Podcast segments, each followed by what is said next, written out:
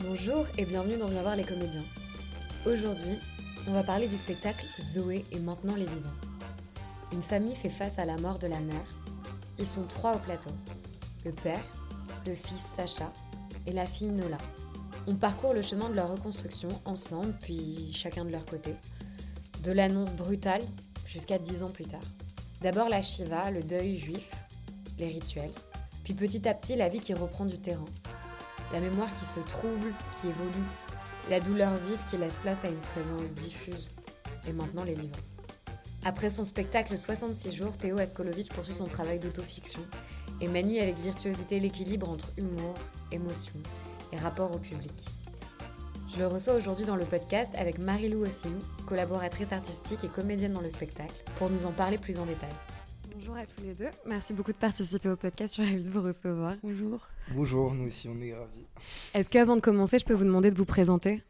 Euh, Ouais, moi je m'appelle euh, Théo Askolovitch et je, du coup je suis l'auteur de Zoé Maintenant les Vivants. Je mets en scène et je suis acteur également. Et moi, je suis euh, Marilou Ossius et je suis comédienne dans le spectacle de Théo, euh, Zoé maintenant les vivants. Est-ce que vous pouvez nous présenter le spectacle en quelques mots avant qu'on parle plus spécifiquement de la création? Tu veux? C'est un spectacle sur euh, l'intime, enfin sur mon intime. C'est un spectacle qui parle du deuil, euh, mais qui parle surtout de, de la reconstruction et de la réparation après un deuil. Euh, comment on se reconstruit, comment on vit, ça, ça, traverse un peu l'annonce d'un deuil, les rites, parce que c'est une famille qui, qui fait des rites pour faire son deuil. Puis surtout, le gros du spectacle, c'est la vie d'après. C'est construit comme un puzzle, quoi, sans vraiment de côté linéaire. C'est une famille qui raconte dix ans après, qui se rappelle. Et du coup, il y a différentes euh, formes narratives. Il y a des adresses directes, il y a des souvenirs qui sont reconstitués. Et puis, c'est aussi un spectacle qui travaille sur le prisme et comment chaque personnage a, vécu des choses. Et même si l'histoire est la même, euh, comment on, comment on voit que chacun euh, a vécu la chose assez différemment. C'est un spectacle qui alterne entre l'humour et des moments avec plus d'émotion aussi. C'est un peu ce qu'on a essayé de faire, d'être sur un, un fil un peu d'é- d'é- d'équilibre entre, entre l'humour, entre le tragique, sans jamais tomber ni dans le potache ni dans le pathos. Quoi. Ça part d'une expérience personnelle. C'était quoi le point de départ de l'écriture de ce spectacle pour toi? Ouais, moi j'ai commencé à écrire avec un texte qui s'appelait 66 jours, qui était aussi un texte sur l'intime, sur une maladie que j'avais traversée. Et euh, après le, la résonance qu'a eu ce spectacle, parce que je savais pas trop que ça allait marcher, mais ça avait trop bien marché et tout ça, on m'a proposé de continuer à écrire, notamment avec Théâtre Ouvert, qui m'a beaucoup accompagné euh, dans le processus d'écriture, enfin en tout cas dans dans euh, la motivation et me dire que c'était cool et qu'il fallait le faire quoi. Donc je savais que j'avais envie de raconter cette histoire. Euh, il y a deux ans, j'ai commencé à écrire un peu dessus. 66 jours, je l'avais écrit en une quinzaine de jours, une vingtaine de jours. Celui-là, ça a mis plus de deux ans, quoi. Donc c'était pas forcément la vraie écriture. J'avais envie d'écrire sur cette histoire. J'ai écrit une première version. Et avant, je pensais qu'il fallait écrire qu'une seule version pour faire un spectacle. Mais en fait, euh, je me suis rendu compte que c'était pas trop le cas, quoi. Et j'ai rencontré Marie-Lou, du coup. euh, Enfin, j'avais envie de travailler avec Marie-Lou depuis longtemps.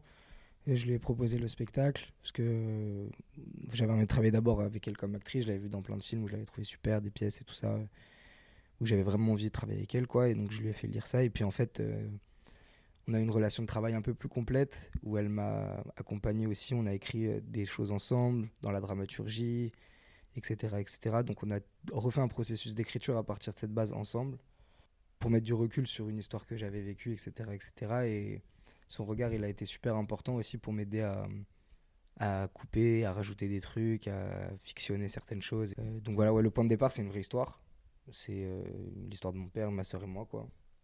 Et justement, du coup, Marilou, quand tu arrives sur le projet, comment ça s'est passé aussi d'arriver sur euh, l'histoire qui est l'histoire de Théo et comment s'est passé votre travail à tous les deux pour justement pas être dans quelque chose d'intrusif et en même Ouais. temps réussir à être libre dans le travail? Ouais, c'est vrai. Bah, en fait, euh, moi, Théo, il m'avait envoyé une première version du texte. euh, euh, j'avais lu ça dans un train. J'avais été bouleversée. J'avais pleuré dans le train, comme ça, devant tout le monde. Et, et c'était une version beaucoup plus longue avec. bah, Il y avait forcément. des fois, ça se répétait. Des fois, il y avait des monologues de- qu'on a enlevés et tout.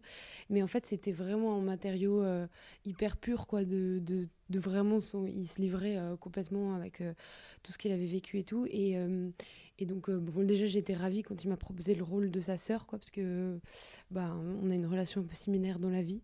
Et en fait ensuite le travail a été pendant dans une première partie donc ça a été de d'organiser un peu sa pensée parce que des fois je pense que comme c'était ton histoire il y avait il y avait des endroits où il n'osait pas aller des endroits de dans le drame où il, où il, était, il avait envie d'être pudique, il osait peut-être pas aller trop dans l'émotion euh, du père qui perd sa femme ou, ou de la colère des enfants euh, face à la nouvelle femme qui arrive ensuite. il prenait soin de sa famille, euh, la réelle, la, vraie quoi.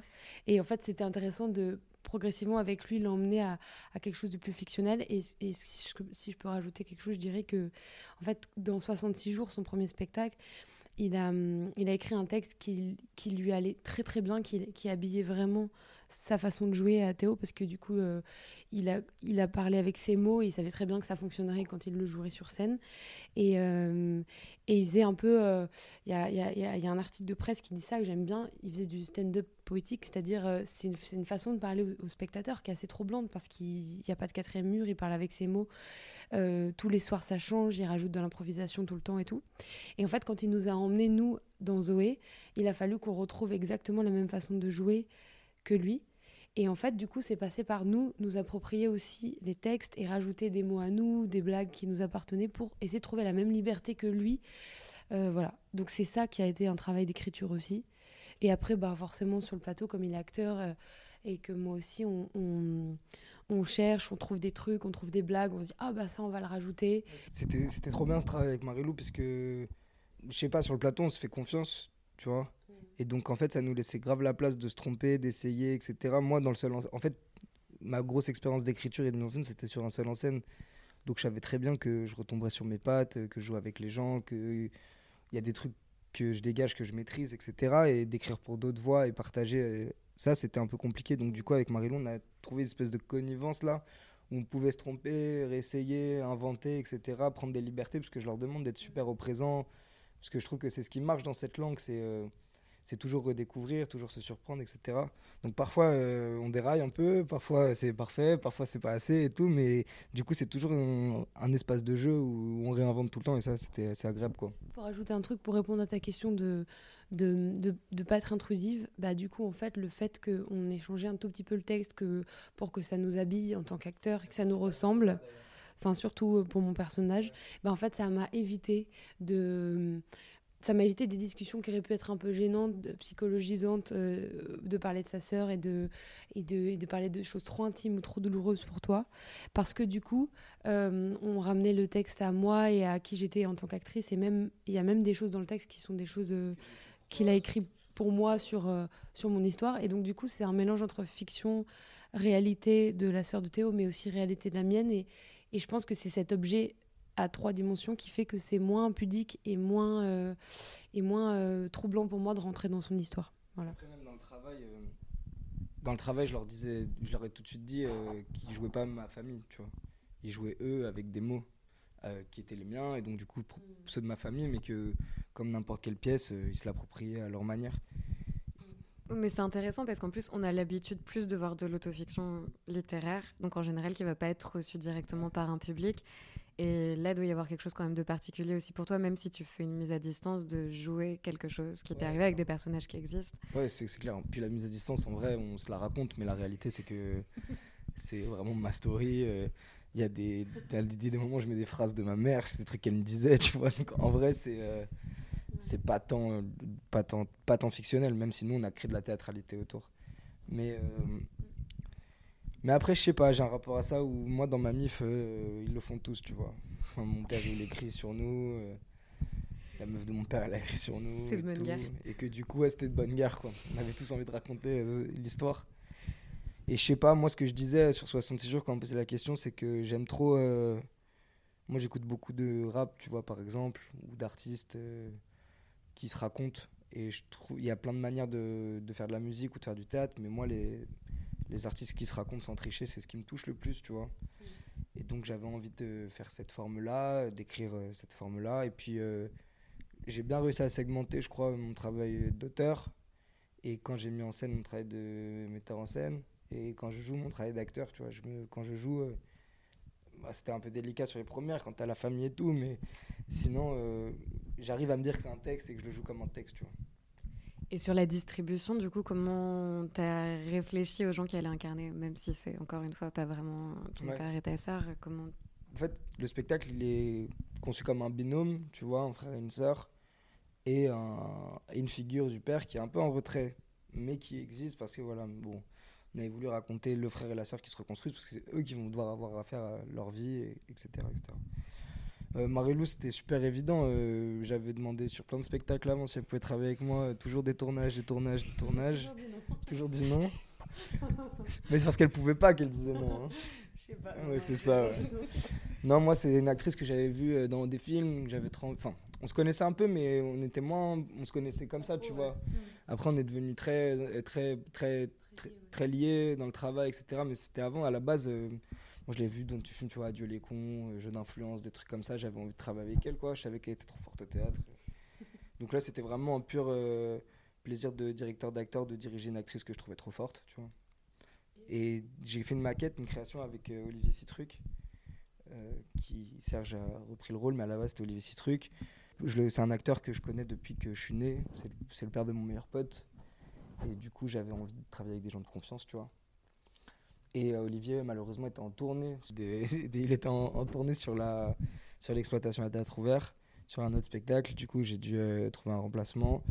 Et Serge avait dit Kian, euh, je l'ai rencontré, ce que je l'avais vu dans L'envol des cigognes et le dernier jour du jeune de Simon Abkarian. Je trouvais qu'il ressemblait un peu à mon père. Un peu beaucoup. Alors ils sont différents quand même, tu vois. Mais je me disais les lunettes rondes et tout là, c'est un peu ça peut être troublant. Euh, ils ont pas le même âge et tout ça, et tout ça mais il y avait quelque chose de. Je sais pas, de l'ordre de aussi. Euh, de la réparation. Il est arménien.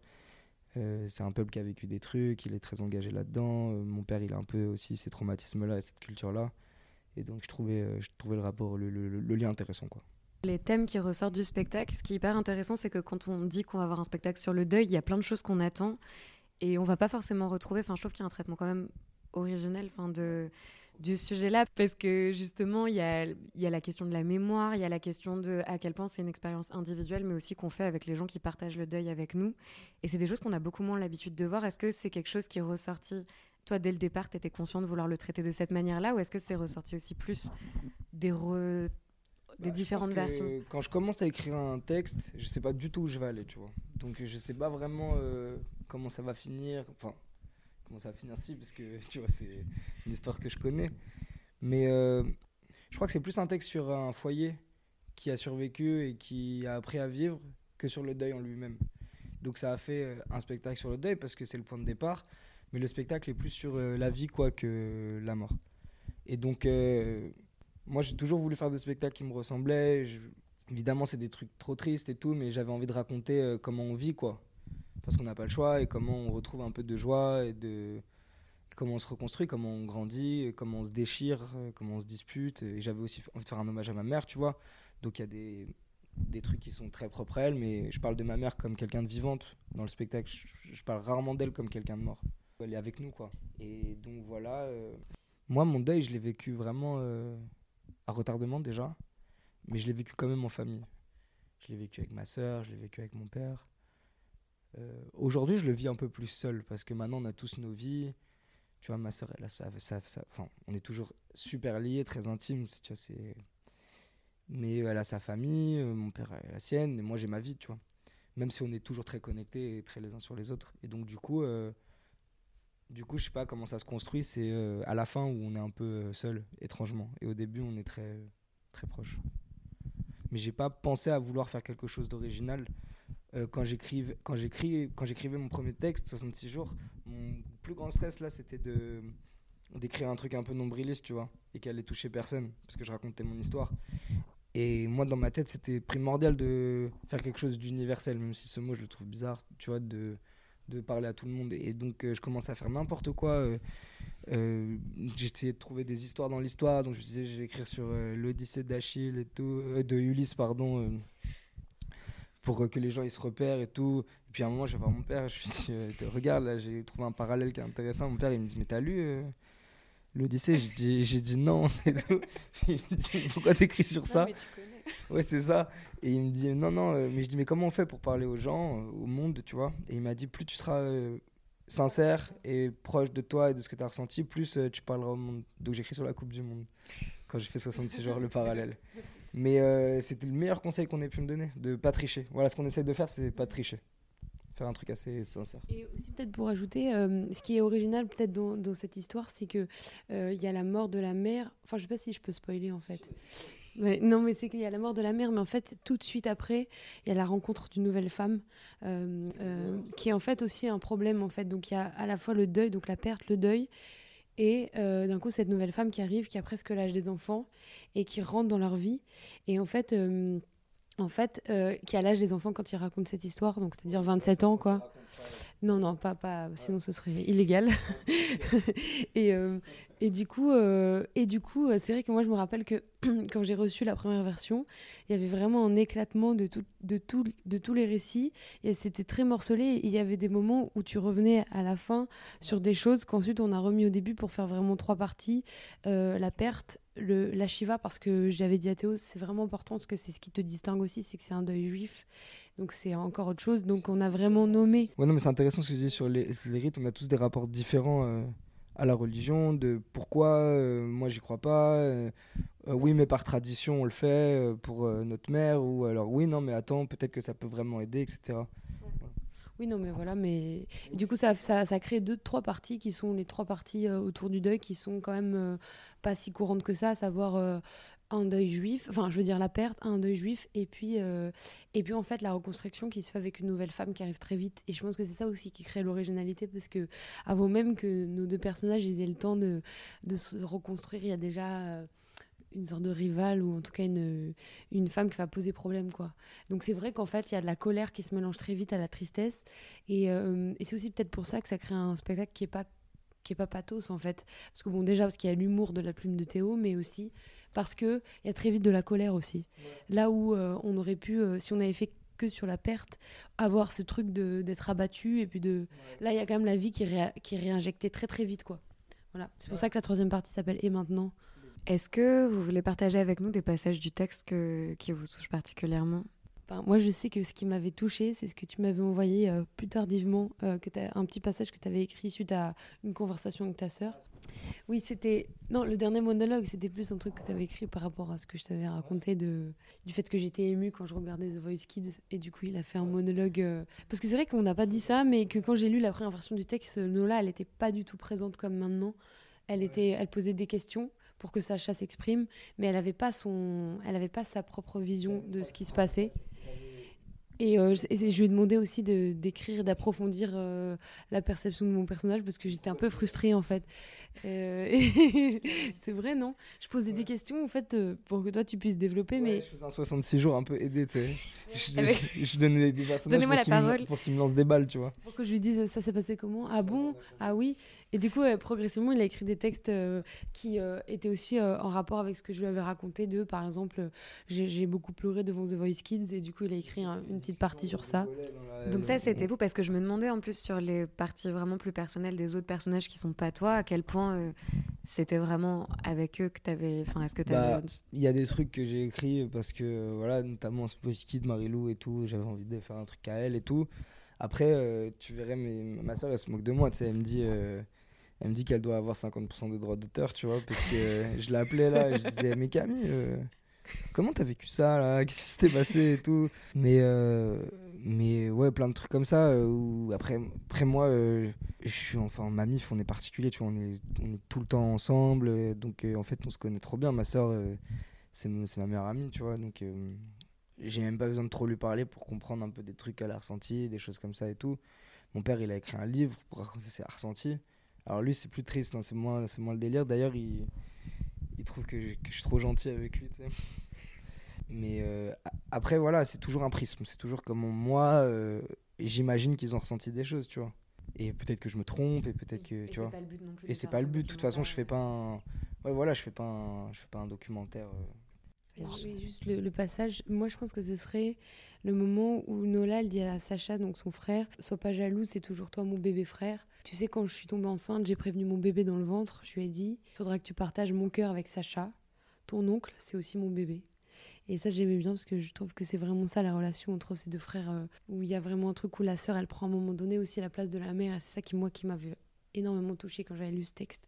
C'est que même si on lui dit de pas prendre la place de la mère, en fait, elle le fait et elle devient très, très maternelle avec euh, Sacha et, et c'est beau, quoi. Bizarre, tu vois, ça reste ma grande sœur.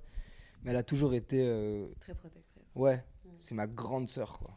Mais même si on a, même si on a des, si j'ai des potes qui sont plus vieux qu'elle, que tu vois, que maintenant en fait euh, le rapport d'âge il est plus si euh, évident. Enfin, on a plus 14 et 17 ans, quoi. Euh, c'est ma grande sœur. Et je pourrais avoir des potes de 40 ans si c'est mes potes, ce sera les potes de son petit frère, tu vois. Ça restera ma grande sœur tout le temps. Et, et voilà, et moi, un passage que j'aime bien, moi, mon passage préféré, je pourrais pas trop le dire parce que je crois que c'est le moment où, où je fais une transition entre les parties. Et euh, Marilou, enfin le personnage de Nola, dit si elle était là, tu lui dirais quoi? Et euh, c'est un patchwork de plein de phrases que, j'avais envie de dire à ma mère, tu vois. Et on l'a mis un peu euh, sur une. On l'a travaillé pour mettre sur une prod hip-hop pour que ça fasse comme un rap. Et je trouve que c'est moment, moi, c'est mon moment préféré du spectacle. C'est un truc que tu vois, je me suis posé la question en écrivant. Je me suis dit, putain, mais c'est vrai que je me suis jamais demandé qu'est-ce que j'aurais envie de lui dire, tu vois. Parce que quand elle est vivante, tu, tu te poses pas cette question de qu'est-ce que tu as envie de lui dire. Et juste pour ajouter aussi que ce qui est marrant, c'est que dans la création de ce spectacle, à partir du moment où on a commencé à travailler dessus, c'est-à-dire il y a presque deux ans, euh, on a commencé à avoir des voitures électriques Zoé partout, partout dans la rue. Et en fait, moi, je suis assez croyante. Et je disais à Théo, c'est ta mère, c'est ta mère, c'est sûr. Elle nous donne du courage pour, euh, pour le spectacle. Et en fait, c'est vrai que c'était vertigineux parce que des fois, on en voyait euh, six d'affilée, des trucs vraiment bizarres. Et en fait, on a mis un peu aussi de ça euh, dans le son où vraiment à un moment donné je dis je sais que c'est des voitures électriques mais je vois marqué Zoé partout. Et moi ça me fait ça me touche un peu parce que je me dis que, que moi aussi j'ai mis un peu euh, une phrase à ta mère tu vois. Il y a, y, a, y, a, y a tout qui se mélange. Il y a aussi le théâtre euh, qui vient là-dedans parler aux morts en fait. Il y a un truc qui est assez beau quand même dans, dans ça quoi elle, elle est avec nous quand même tous les soirs quoi Ouais. Moi, je mets son nom à la fin euh, et tout, tu vois. Elle salue, elle salue. elle. Trop bizarre. C'est Peut-être que c'est juste des voitures à la mode, peut-être. On sait, on sait pas. Est-ce que je peux vous demander de redonner les dates euh, à venir? On finit le 21 octobre. On joue du lundi au samedi. À théâtre ouvert. Merci beaucoup. Merci. Merci. J'espère que l'épisode vous a plu et vous aura donné envie de découvrir le spectacle. Le texte du spectacle est disponible aux éditions Est-ce et vous retrouverez davantage d'informations sur la page du podcast Viens voir les comédiens. À très vite.